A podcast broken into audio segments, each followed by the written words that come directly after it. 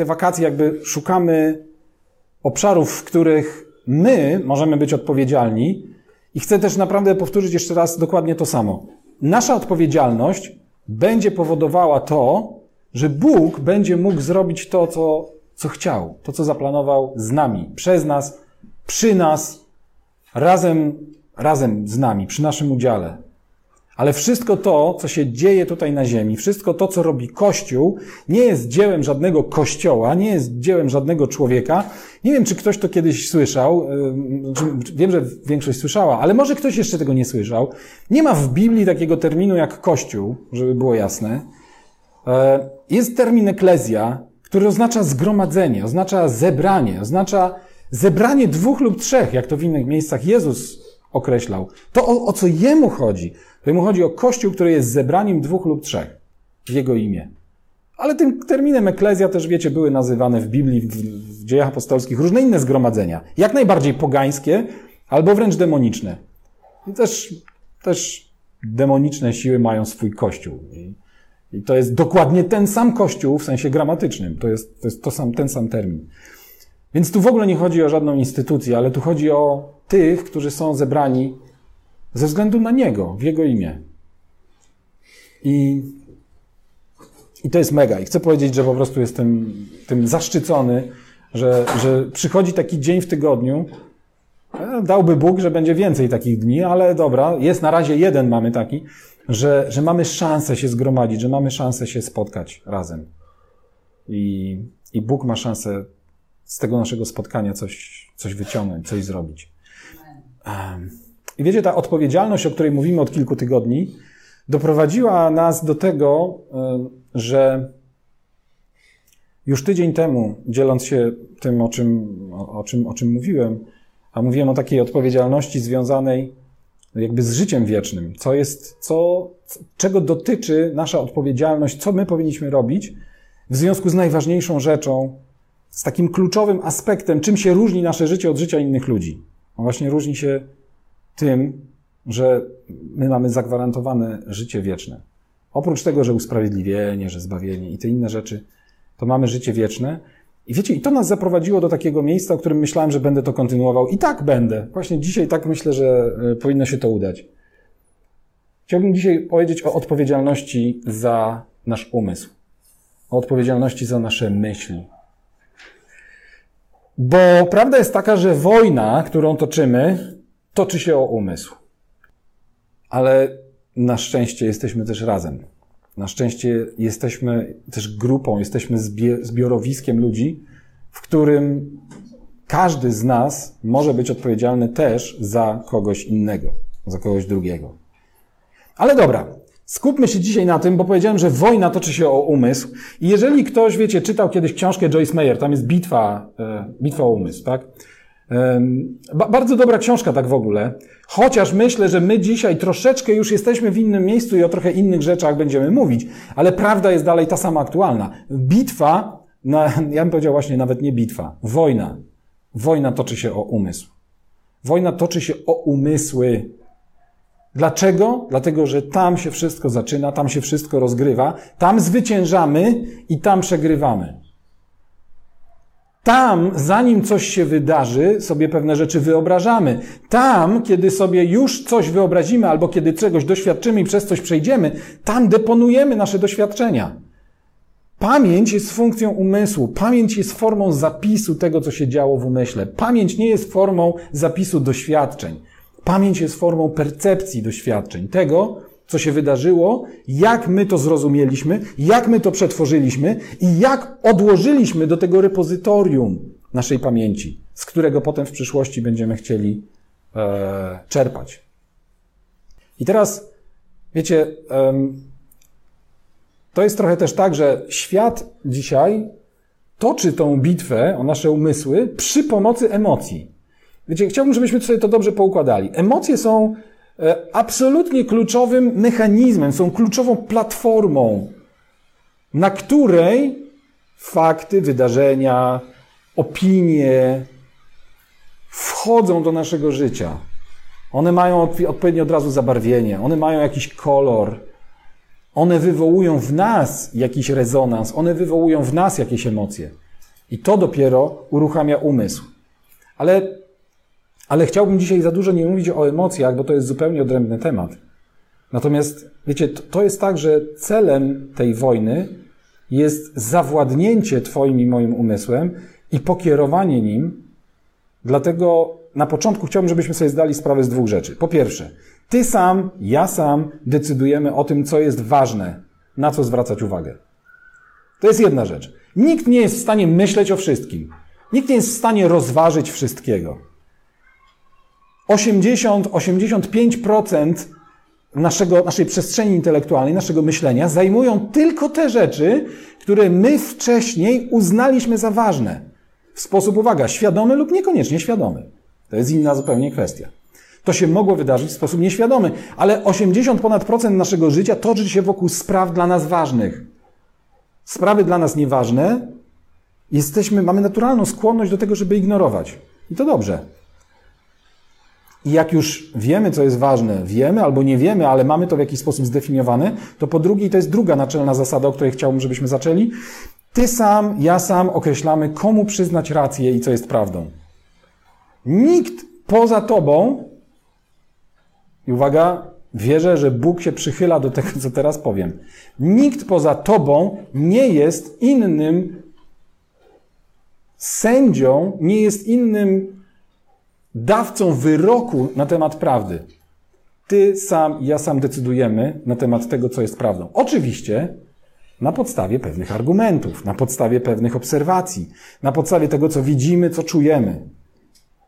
Ale to my decydujemy o tym, komu przyznać rację i co jest prawdą. W pewien sposób, wiecie, to trochę jest tak, że każdy z nas jest takim sędzią, który rozstrzyga, docierają do nas różne rzeczy i my rozstrzygamy co jest prawdą, co nie jest prawdą.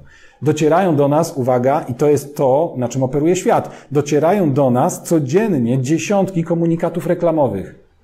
Dziesiątki, jeśli nie setki.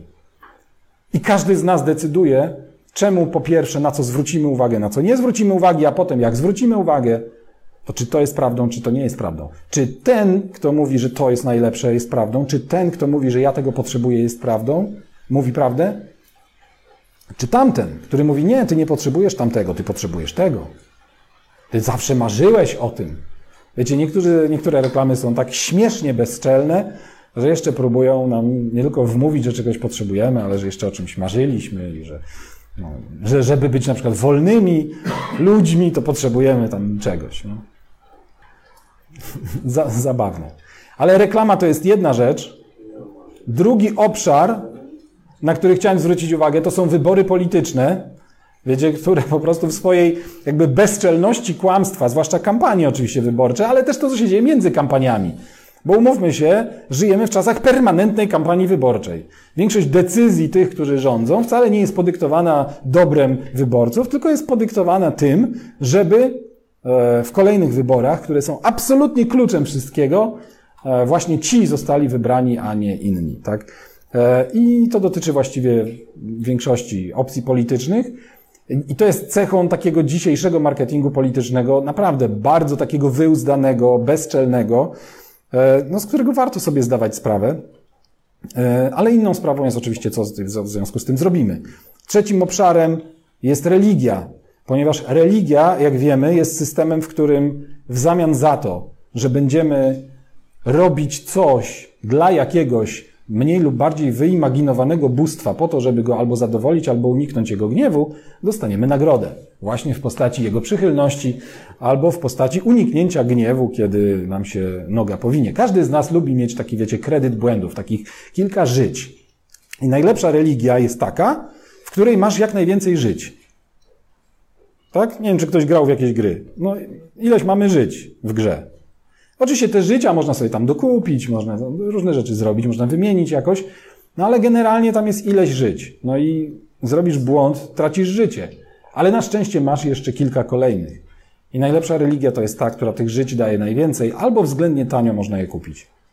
Ale wiecie, mniejsza, mniejsza o, już o te takie dywagacje wstępne, chciałbym, żebyśmy sobie po prostu wyobrazili dzisiaj siebie, tak trochę sobie próbowali wyobrazić swój umysł jako przestrzeń.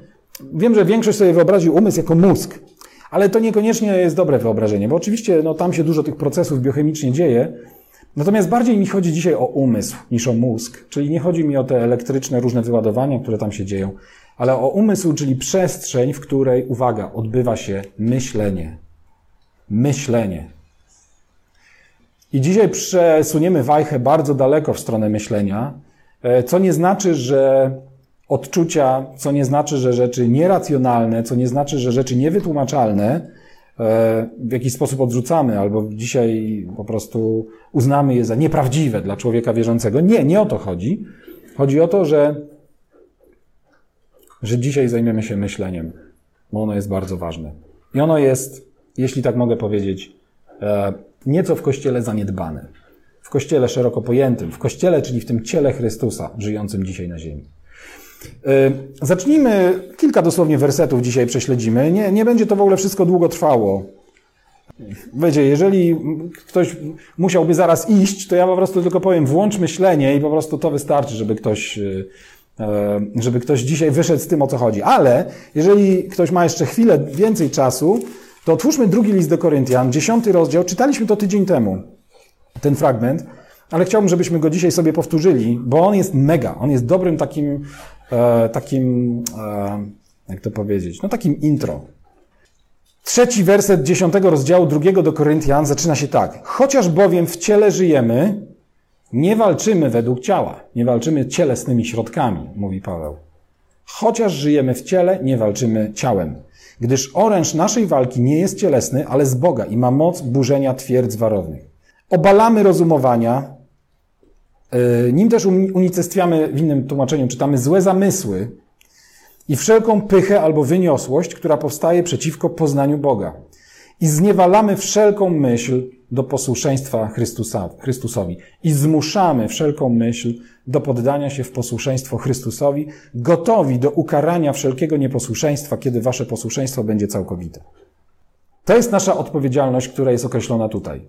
Jeżeli jesteśmy poddani Chrystusowi, jeżeli powiedzieliśmy kiedyś Jezusowi, Ty Jezu jesteś moim Panem, to jedną z naszych kluczowych odpowiedzialności od tego momentu staje się brać w niewolę Twój umysł, Twoje myślenie, wszelką myśl i zmuszać ją do poddawania się Chrystusowi. To jest proces. I wiecie, to jest, e, to jest dobry werset dla tych, którzy myślą, że jak się poddali Chrystusowi raz, to w tym momencie wszystkie dylematy, wszystkie problemy i wszystkie zmagania zostały skończone. Bo teraz Jezus jest moim Panem i pozostaje mi tylko Jemu służyć. Tak, super. Jezus jest Twoim Panem. Tylko w momencie, kiedy Jezus staje się Twoim Panem, Ty stajesz się Panem pewnych innych obszarów. Ja staję się Panem innych obszarów, za które od tego momentu jestem odpowiedzialny. I przed tym Panem, który stał się teraz moim Panem, ja zdam sprawę, w jaki sposób byłem odpowiedzialny za to, nad czym miałem panować. I to jest ten proces, który jest tutaj opisany. Więc, drogi bracie i droga siostro, odpowiadamy za myśli, które są w naszej głowie przed Panem. Odpowiadamy przed Nim. Na co pozwoliliśmy naszym umysłom, na co pozwoliliśmy naszym myślom. Bóg chce, żebyśmy używali umysłu również w kwestiach duchowych. Myślę, że to jest kwestia bardzo taka dyskusyjna i dla niektórych nieoczywista, i dlatego przeciwstawiają umysł i przeciwstawiają rozum duchowi albo jakiemuś rozeznaniu duchowemu właśnie do rozeznania duchowego, Bóg chce, żebyśmy też używali rozumu. Do czego zatem może być nam potrzebny rozum w aspekcie duchowym? Być może będzie to troszkę takim zaskoczeniem dla niektórych, a być może dla kogoś nie, więc ja sobie zdaję sprawę, że ktoś pomyśli, wow, no, wielkie odkrycie. Ale może tak. No więc tych rzeczy będzie, tych rzeczy duchowych, do których potrzebny nam jest rozum, będzie raz, dwa, trzy, cztery, 5, ale to, że tak powiem, szybko sobie z tym damy radę. Otwórzmy Ewangelię Łukasza. Łukasza 24, 24 rozdział w Ewangelii Łukasza. I to jest 45 werset, czyli mamy już końcówkę, tak? Już Jezus w ogóle zmartwychwstał. Spotyka się z tymi uczniami, spotyka się z uczniami w wieczerniku i z tymi uczniami w wieczerniku mówi do nich tak. Powiedział do nich: To są słowa, które mówiłem do was, będąc jeszcze z wami, że musi się wypełnić wszystko, co jest o mnie napisane w prawie Mojżesza u proroków i w psalmach. I 45 werset mówi, wtedy otworzył ich umysły, żeby rozumieli pisma. Co za w ogóle mega werset. Widzicie to? Jezus musiał to zrobić. Jezus spowodował, że zaczęli rozumieć pisma, ale jak to zrobił? Otworzył im umysły.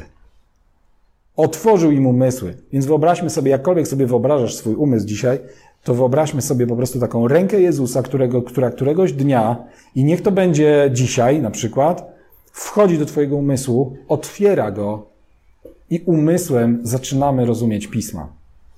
To jest w ogóle mega fragment, bo on jest też, wiecie, przeciwstawie, on się przeciwstawia takiej, takiej idei, takiemu e, bardzo często takiemu pokutującemu również wśród wierzących zdaniu, że no, no słowa nie da się zrozumieć.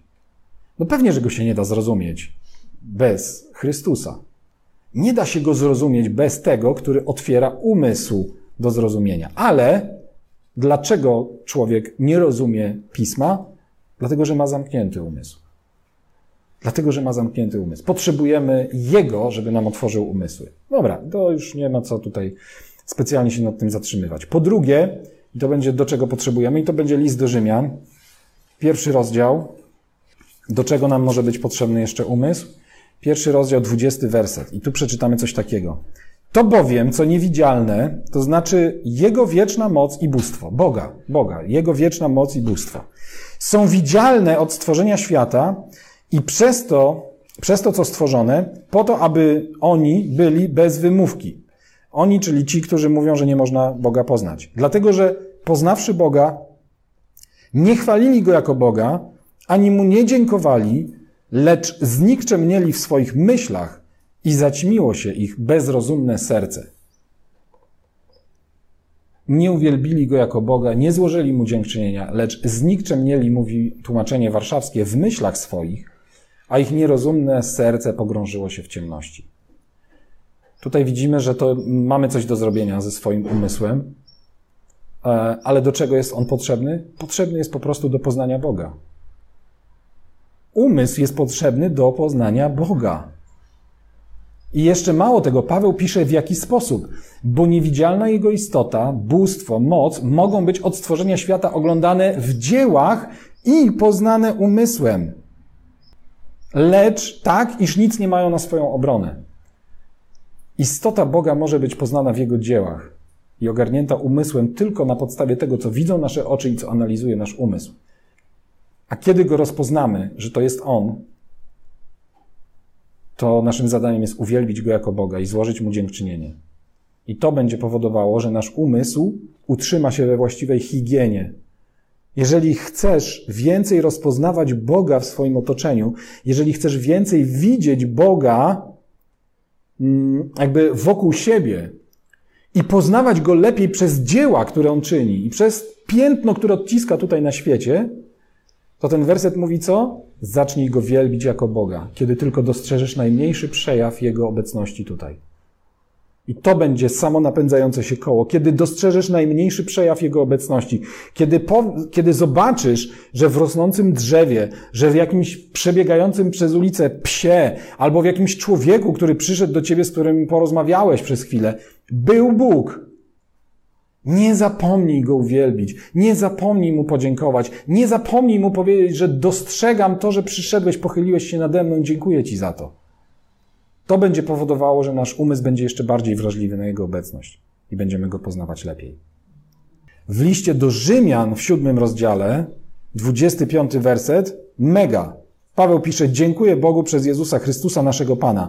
Tak więc ja sam umysłem służę prawu Bożemu, lecz ciałem prawu grzechu. Mniejsza o cały ten fragment, to jest ten fragment, że tam wiecie, nędzny ja człowiek, kto mnie wybawi, wybawi z tego ciała śmierci i tak dalej, że kiedy chcę czynić dobrze, trzyma się mnie złe. To jest osobny temat w ogóle, jak zinterpretujemy cały ten fragment, ale na koniec Paweł mówi tak, dziękuję Bogu, że ja służę umysłem prawu Bożemu. Więc kolejna rzecz, do czego nam jest potrzebny umysł? Do sprawowania służby.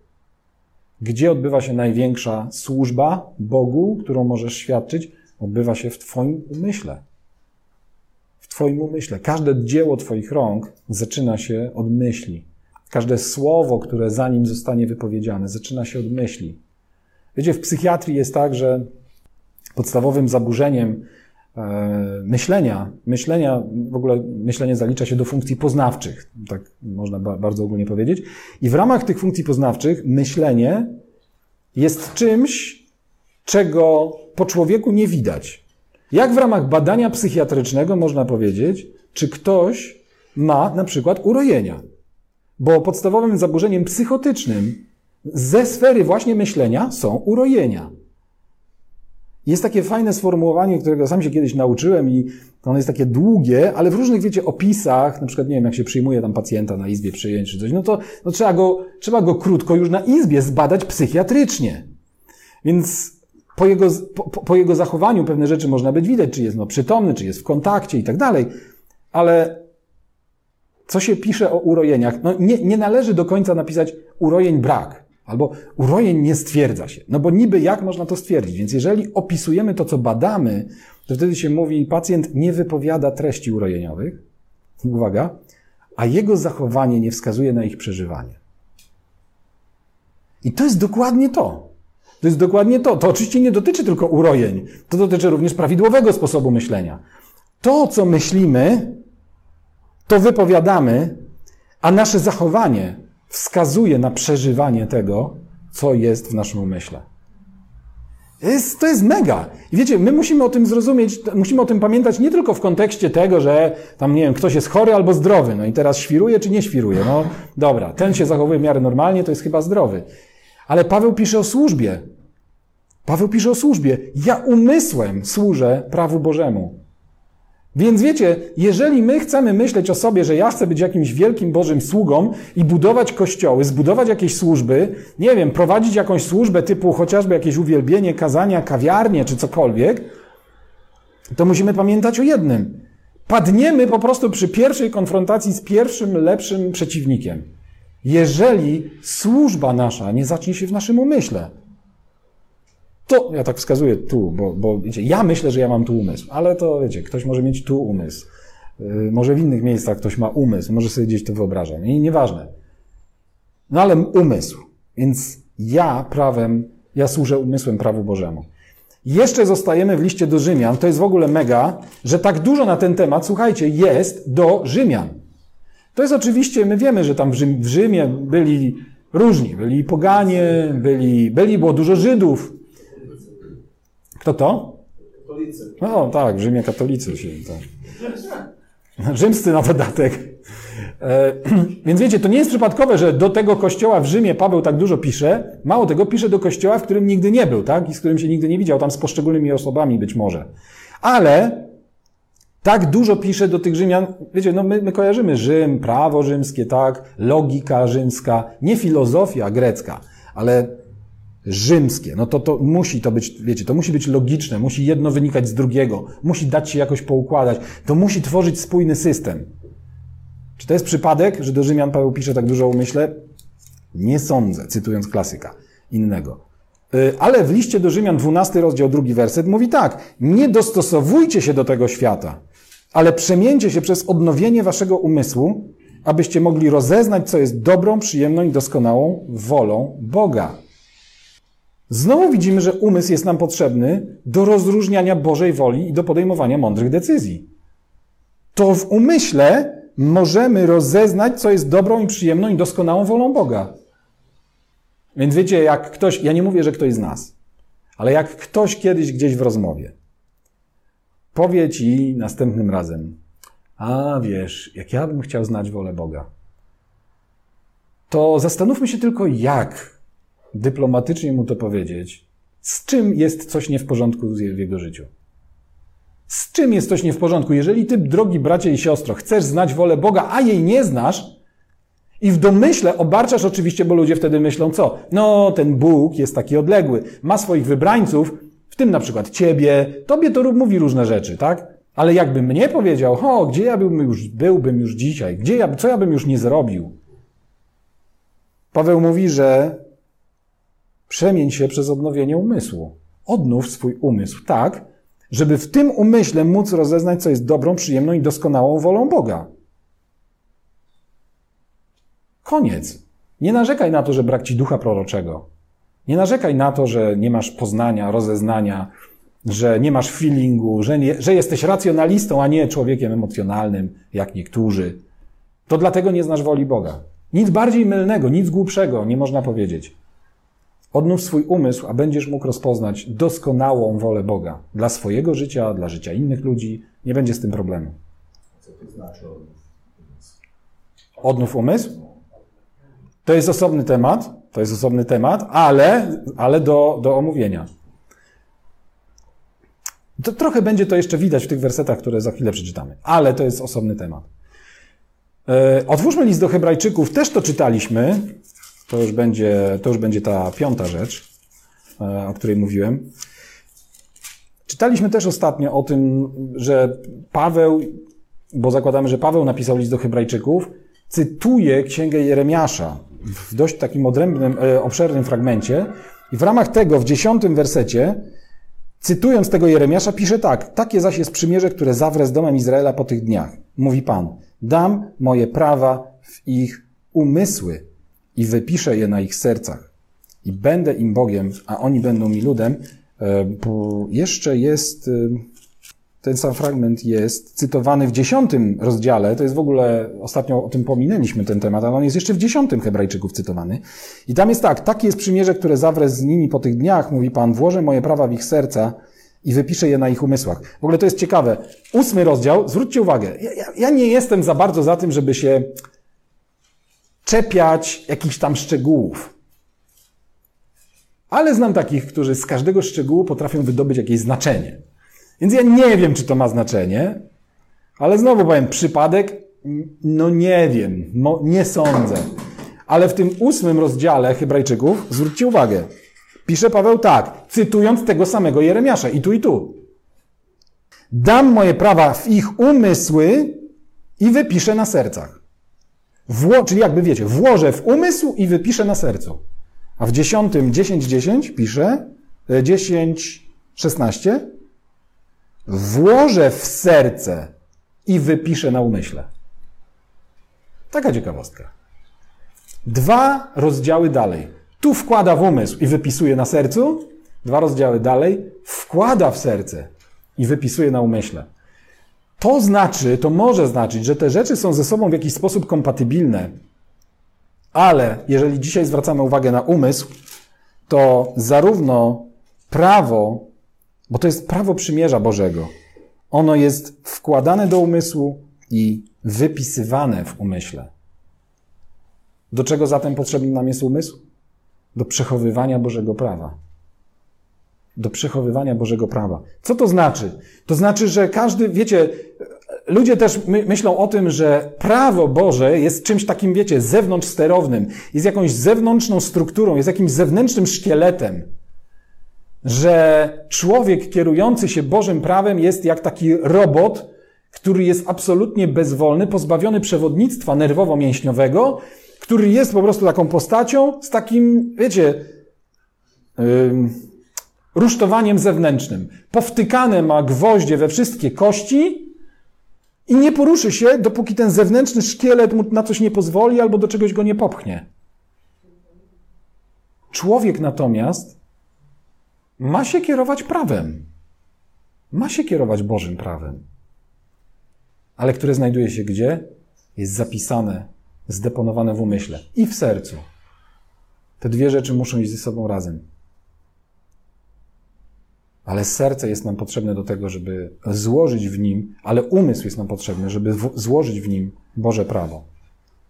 I wiecie, to są, to są te rzeczy, o których powiedziałem, do czego nam jest potrzebny umysł w takim duchowym wymiarze, czyli do rozumienia pisma, do poznania Boga, do sprawowania służby, do rozróżniania Bożej woli i do przechowywania Bożego prawa. Pewnie do wielu więcej rzeczy. Te jakby wybrałem, bo są takie, takie wyraźne. Ale jest też pewien aspekt, o którym chcę powiedzieć, zanim podsumuję, że złe zarządzanie umysłem może prowadzić do zgubnych skutków. Otwórzmy list do Efezjan. Też jest znany fragment. I być może tylko po prostu nie czytaliśmy go w tym kontekście, właśnie zarządzania umysłem. Czwarty rozdział, siedemnasty werset. I czytamy tak. To więc mówię, To jest cały ten fragment, który jest, wiecie, po tym o pięciorakiej służbie. Tak? W szesnastym czytamy o tym, ten piękny opis, że z tego połączenia całe ciało harmonijnie jest złożone, zespolone, są tam służby, no ale jak one są, no to się wszyscy udostęp, uzupełniają, każdy stosownie do miary przyczynia sobie wzrostu i buduje siebie samo, to ciało w miłości. I nagle następuje w siedemnastym, to więc mówię i zaświadczam, abyście już więcej nie postępowali tak, jak postępują inni poganie w próżności ich umysłu. To jest w ogóle ciekawe. To jest do Efezjan, czyli do ludzi już wierzących, jakby świętych, ale zauważcie, Paweł ich nadal traktuje jak pogan w pewien sposób. To są oczywiście wierzący z pogan, ale mówi inni poganie. No ale dobra, to, to taka, taka, taka dygresja.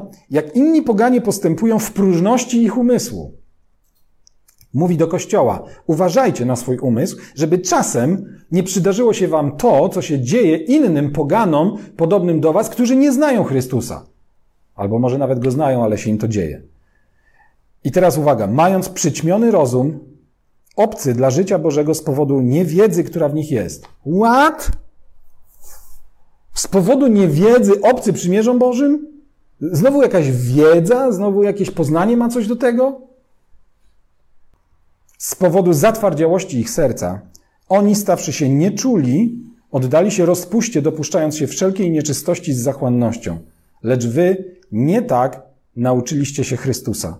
Jeśli tylko słyszeliście Go i byliście pouczeni przez Niego zgodnie z prawdą, jaka jest w Jezusie, że, co się tyczy poprzedniego postępowania, powinniście zrzucić z siebie starego człowieka, który ulega zepsuciu przez zwodnicze żądze i odnowić się w duchu waszego umysłu i przyoblec się w nowego człowieka, który jest stworzony według Boga w sprawiedliwości i w prawdziwej świętości.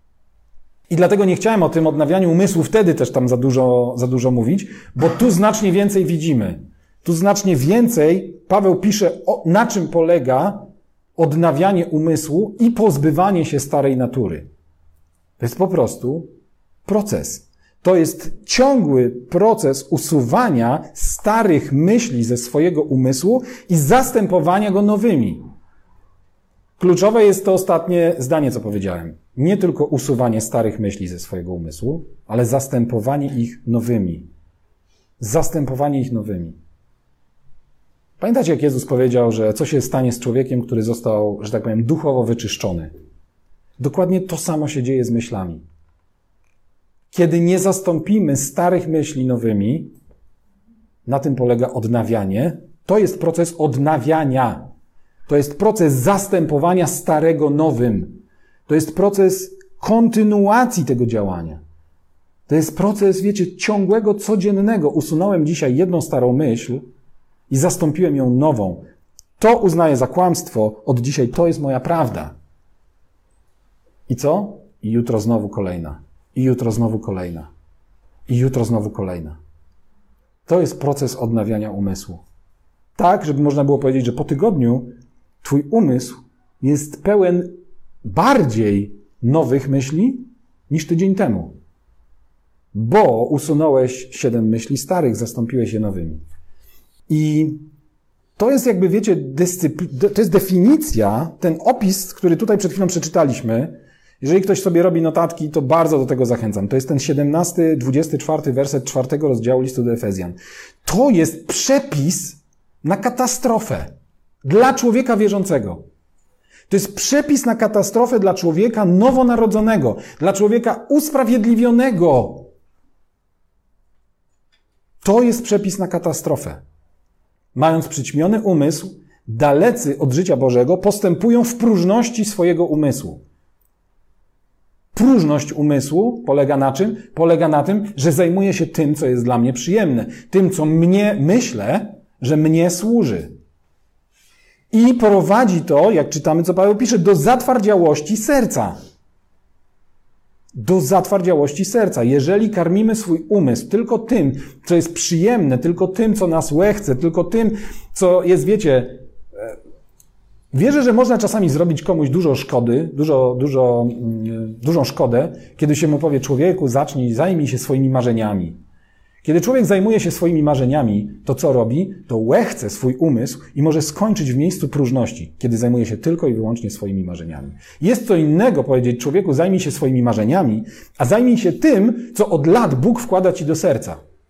To jest co innego. To może być to samo. To może się okazać, że przez lata myślisz o tym, co Bóg ci wkłada do serca i staje się to twoim marzeniem. Albo odwrotnie. Zajmujesz się swoim marzeniem i pytasz Pana, Panie, co to jest? Co to jest? Wtedy on ci mówi, zostaw to, to są śmiecie. Albo on ci mówi, no, to jest właśnie to, co ci włożyłem do serca, jeszcze zanim się począłeś, jeszcze zanim się urodziłeś. Ja to marzenie włożyłem ci do twojego serca. I wtedy się tym zajmujesz. Ale kiedy leżysz i myślisz o niebieskich migdałach i zastanawiasz się, jak bardzo jesteś nieszczęśliwy, bo jeszcze nie masz tego, co tak bardzo chciałbyś mieć, a wszyscy dookoła już dawno mają, to co to jest, jak nie próżność umysłu? To co to jest, jak nie wejście na prostą ścieżkę przepisu na katastrofę? Mając umysł przytępiony, oddają się rozpuście. Jakiej rozpuście? No intelektualnej rozpuście, no chyba, że fizycznej. Ale gdzie się zaczyna fizyczna rozpusta, jak nie w umyśle? Dopuszczając się wszelkiej nieczystości z chciwością. Chciwością! Skąd się bierze chciwość? Ano właśnie z niepohamowanych niebożych marzeń. Właśnie z takiego, wiecie, po prostu wyłożenia się na zielonej trawce i myślenia, że skoro Pan mnie pasie, to powinien mi dowieść do mojego życia wszystko to, o czym marzę i co myślę, że będzie mi potrzebne do szczęścia. A co wielu ludzi przekonuje się, że jest absolutnie pustą ułudą. I to naprawdę bardzo szybko. Jeśliście tylko słyszeli o nim i pouczeni zostali, to jest to, jeśli tylko zostali, jeśli tylko usłyszałeś o Jezusie, jeśli tylko się dowiedziałeś, kim On jest, to to powinno wystarczyć, żeby uwierzyć, że w Nim jest prawda i że od tego momentu chcesz zewlekać z siebie starego człowieka wraz z jego poprzednim postępowaniem, którego gubią zwodnicze żądze. Człowieka w jego starym postępowaniu gubią, gubią właśnie zwodnicze żądze. Gdzie się rodzą żądze? W umyśle. I przenikają do serca. I odnówcie się w duchu umysłu waszego, i odnawiajcie się w duchu umysłu waszego. A obleczcie się w nowego człowieka, który jest stworzony według Boga w sprawiedliwości i świętości prawdy. To jest definicja dyscypliny, utraty dyscypliny duchowej, tak naprawdę. Utraty dyscypliny intelektualnej. Dyscyplina intelektualna, może ktoś o tym nie myślał dzisiaj, ale wiecie, dyscyplina intelektualna jest równie ważna jak cielesna, jest równie ważna jak duchowa. Może nawet czasem ważniejsza, bo to dyscyplina intelektualna, umysłowa spowoduje, że w momencie, kiedy będziesz w najciemniejszej dolinie, kiedy będziesz w najczarniejszej wichurze, kiedy znajdziesz się w okolicznościach, w których absolutnie nie ma czasu ani na modlitwę, ani na telefon do przyjaciela, będziesz wiedział, co zrobić. To właśnie to, co zostało zdeponowane w Twoim umyśle. To właśnie to, na ile Twój, mój umysł został odnowiony. Na ile stare myśli zostały, stare myśli o starych sposobach reagowania. Wiecie, zauważcie, że to, jak my reagujemy w stresie, to, jak reagujemy, kiedy dociera do nas jakaś straszna wiadomość albo jakaś perspektywa kryzysu, to, jak reagujemy wtedy, właśnie jest dowodem na stan naszego umysłu. Dlaczego? Bo nawet nie zdążymy sobie tej myśli uświadomić, a ona już się pojawia i wyrzuca adrenalinę z rdzenia naszych nadnerczy do krwiobiegu. I to jest to, no, może dla niektórych umysł jest nadnerczak.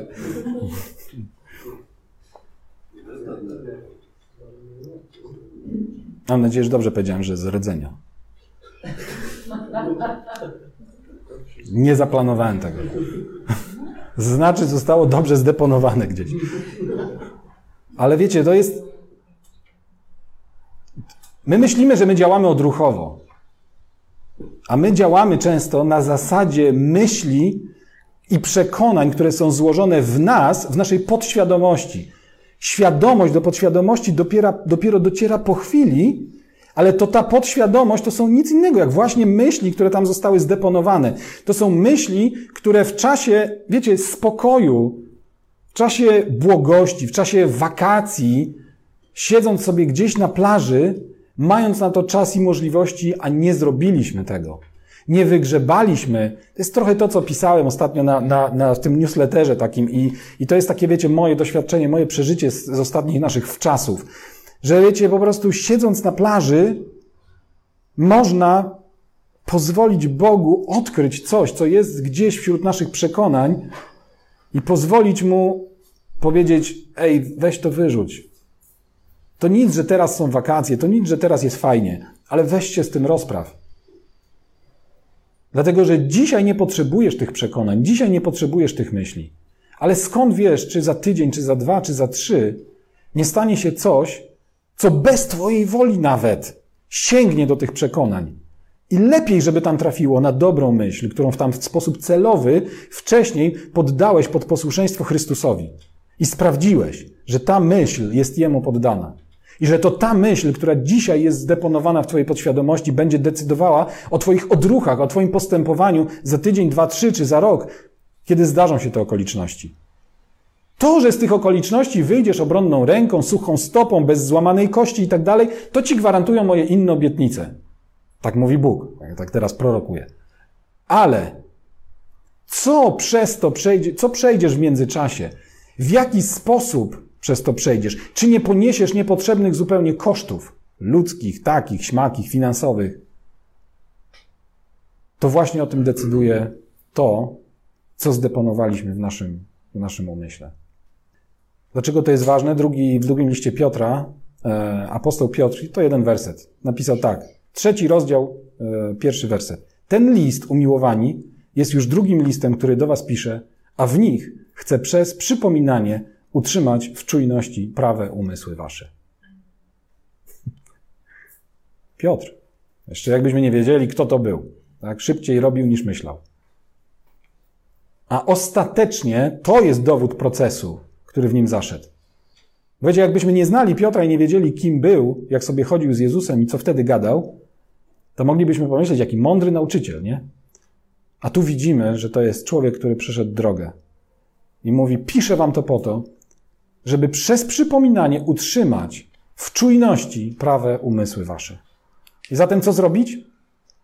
Po pierwsze, takie trzy duże punkty, drugi punkt będzie miał kilka podpunktów. Po pierwsze, przyglądaj się swoim myślom, bo nie wszystkie te myśli, które masz w swojej głowie, są twoje. Znaczy, oczywiście my w pewnym sensie są nasze, bo myśmy je jakby wyprodukowali. Wiecie, myśl to jest jak zapis na kartce. Więc ten zapis na kartce został przez nas zrobiony. Nikt nie ma władzy ani prawa wedrzeć się do Twojego umysłu, zwłaszcza jeżeli jesteś nowonarodzonym Bożym dzieckiem i tam nawkładać Ci jakichś myśli. To są Twoje myśli. Ale z czyjej one były inspiracji, w jaki sposób się tam znalazły, to możemy, absolutnie możemy wyaudytować wszystko. Nie wszystkie zatem te myśli, które sami tam stworzyliśmy i zdeponowaliśmy, są nasze. Diabeł nie może tam nic włożyć, ale może próbować przez okoliczności, przez różne sytuacje zwracać Twoją uwagę na przykład na niewłaściwe zjawiska. Zwracać naszą uwagę, kierować nasze oczy, przyciągać naszą uwagę. Wiecie, dużo rzeczy krzyczy o naszą uwagę każdego dnia. I jeżeli nie mamy wystarczająco odpowiednio, od, e, odpowiednio odnowionego umysłu albo sfokusowanego życia, to będziemy się rozpraszać i będziemy patrzeć i będziemy słuchać tych wszystkich głosów. A człowiek im więcej czegoś słucha, tym więcej tego przekonania nabywa i tym więcej nabywa przekonania, że to jest ważne. Więc nie pozwólmy komuś innemu decydować o tym, co jest dla nas ważne. Po drugie, to jest duży, du, drugi duży punkt, zapanuj nad swoim umysłem i zatroszcz się to umysł, o umysł, bo tam odbywa się myślenie. Tam odbywa się ten cudowny proces myślenia. I teraz tych pięć podpunktów do tego drugiego. Co to znaczy? Jak zapanować nad tym umysłem i zatroszczyć się o niego? Po pierwsze, ogranicz dostęp niepożądanym trendseterom. Ogranicz dostęp tym, który, których nie chcesz, żeby mieli wpływ na Twoje myślenie. Najprościej to popatrzeć, wiecie, młodzi ludzie mają troszkę prościej, znaczy młodzi i starzy, którzy są ogarnięci social mediowo, tak? No bo wystarczy popatrzeć, jakby kogo followujemy na Instagramie, więc jakby komu dajemy prawo do nasycania naszego życia treściami. No oczywiście, ktoś, chojrak może powiedzieć nikogo. No i to jest dobrze może. ale może. Bo teraz ten punkt mówi o tym, żeby się przyjrzeć, komu dajemy dostęp. Po drugie, zatroszcz się o odpowiedni ilościowo i jakościowo czas antenowy dla właściwych influencerów. Bo to pierwszy był o tym, żeby ograniczyć, ograniczyć tych niewłaściwych, ale potem rozpoznać tych, których chcemy, których rozpoznajemy, że są dostawcami dobrych treści i mają właściwy wpływ na nasze przekonania i na nasz umysł. Więc zatroszcz się o ich czas antenowy. Po trzecie, rozwijaj samodzielność myślenia i podejmowania odważnych decyzji. Samodzielność. Samodzielność. Co nie znaczy niezależność. Ale ty decyduj i ty wybieraj, komu chcesz być podporządkowana i podporządkowany. Świadomie. Świadomie. Wiedzmy, komu służymy. Nie wiem, czy pamięta ktoś takie piosenki, e, jak oni się nazywali? Grupa mojego brata? Tak? Tam jedna z takich ulubionych moich piosenek. Gdzieś ją, jakiś link może wrzucimy. Każdy komuś służy. Po prostu. Każdy komuś służy. I w tym nie ma nic złego. Tylko wybierajmy, komu służymy. Po prostu. Po czwarte, ćwicz się w dyscyplinie umysłowej. Bardzo takie, wiecie, ogólne stwierdzenie, ale na czym polega ćwiczenie w dyscyplinie umysłowej? Polega na, uwaga, na cierpliwym znoszeniu porażek. Każda dyscyplina na czym polega? Na cierpliwości w znoszeniu porażek. Chodzi w dyscyplinie nie o to, że wiecie, wow, udało mi się, że kluczem nie jest to, udało mi się, to czuję zachętę, żeby zrobić coś znowu. I to się tak buduje. Gdzie to, to, jest, to jest ułuda. To jest właśnie życzeniowe myślenie. Tak wszyscy myślą, że to tak działa. Tylko, że nikt tego nie doświadcza, bo zawsze na naszej drodze, jeżeli sobie postawimy odpowiednio wysoką poprzeczkę, po prostu, wiecie, no, za którymś razem ją strącamy, po prostu. Tak? Dokładasz ciężarów na, e, na drążek, na sztangę, nie tak długo, aż długo ci się to po prostu fajnie i miło podnosi. Dokładasz do tego momentu, w którym nie dasz rady podnieść. I pytanie jest, co wtedy robisz? Na tym polega właśnie dyscyplina umysłowa. Co robisz wtedy, kiedy nie dasz rady już dźwignąć sztangi? Co robisz, kiedy nie dasz rady przeskoczyć tej poprzeczki zawieszonej na, nie wiem tam, ile teraz jest rekord świata? 2,40 strzelam. Albo 6,5 metra o tyczce. No, też strzelam. Nie wiem, jakie tam są rekordy teraz. No ale powiedzmy, tak? Co wtedy robisz, kiedy strącisz trzy razy? Co wtedy pomyślisz? Czy pomyślisz, że się nie nadaje? Nie nadaje się do skakania na wysokość 6,50? Czy nie nadaje się do skakania w ogóle, czy nie nadaje się w ogóle do niczego. Gwarantuję ci, że twój umysł będzie generował takie myśli. I na czym polega dyscyplina umysłowa? Właśnie na tym, co zrobisz z tą myślą. Nie nadaje się do niczego, nie nadaje się do tego, nie nadaje się do takich osiągnięć. Co zrobisz z tą myślą? Mówię, mówię do siebie. Różne są sposoby. Mówię do, też do siebie. I po piąte, zadbaj o higienę umysłu, czyli tam to było o dyscyplinę, a tu o higienę, czyli o odpowiednią równowagę między wysiłkiem a odpoczynkiem. Między wysiłkiem a odpoczynkiem. Na czym polega w ogóle higiena życia naszego? Przede wszystkim polega na higienie energetycznej. Higiena nie polega na plateau, na nic nie robieniu. Higiena nie polega na świętym spokoju. Niech będzie przeklęty wszelki święty spokój w naszym życiu. Amen? Ktoś powie amen?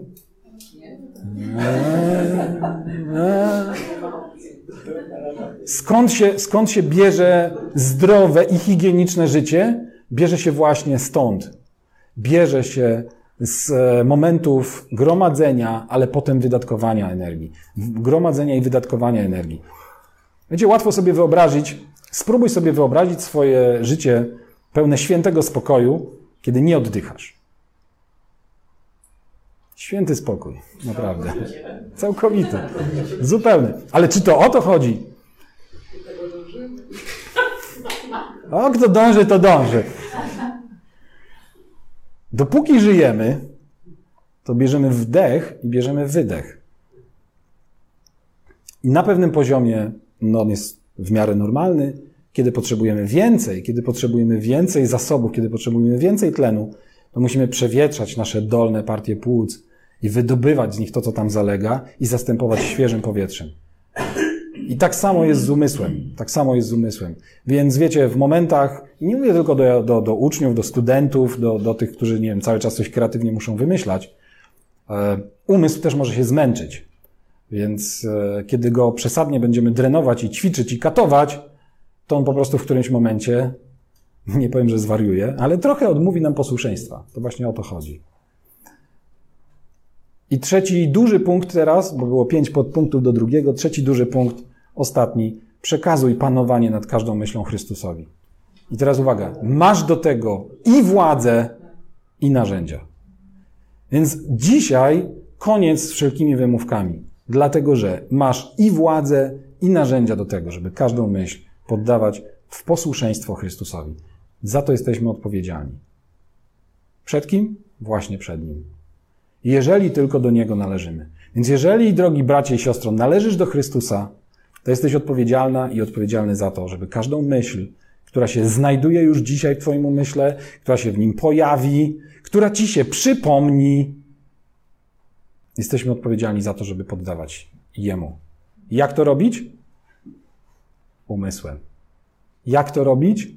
Korzystać z tego, że wcześniej zatroszczyliśmy się o to, że go użyliśmy do rozumienia pisma, do poznania Boga, bo teraz wiecie, my myślimy, że poddać Chrystusowi to teraz tak duchowo. Panie Jezu, ja Ci poddaję tą myśl i Ty teraz w sposób nadprzyrodzony przyjść i nad nią zapanuj. Nic z tych rzeczy. To się odbywa właśnie w ten sposób. To, co czytaliśmy wcześniej, przez zrozumienie pisma, przez poznanie Boga, przez sprawowanie służby swoim umysłem, przez rozróżnianie Bożej woli do podejmowania mądrych decyzji i przez przechowywanie w umyśle Bożego prawa.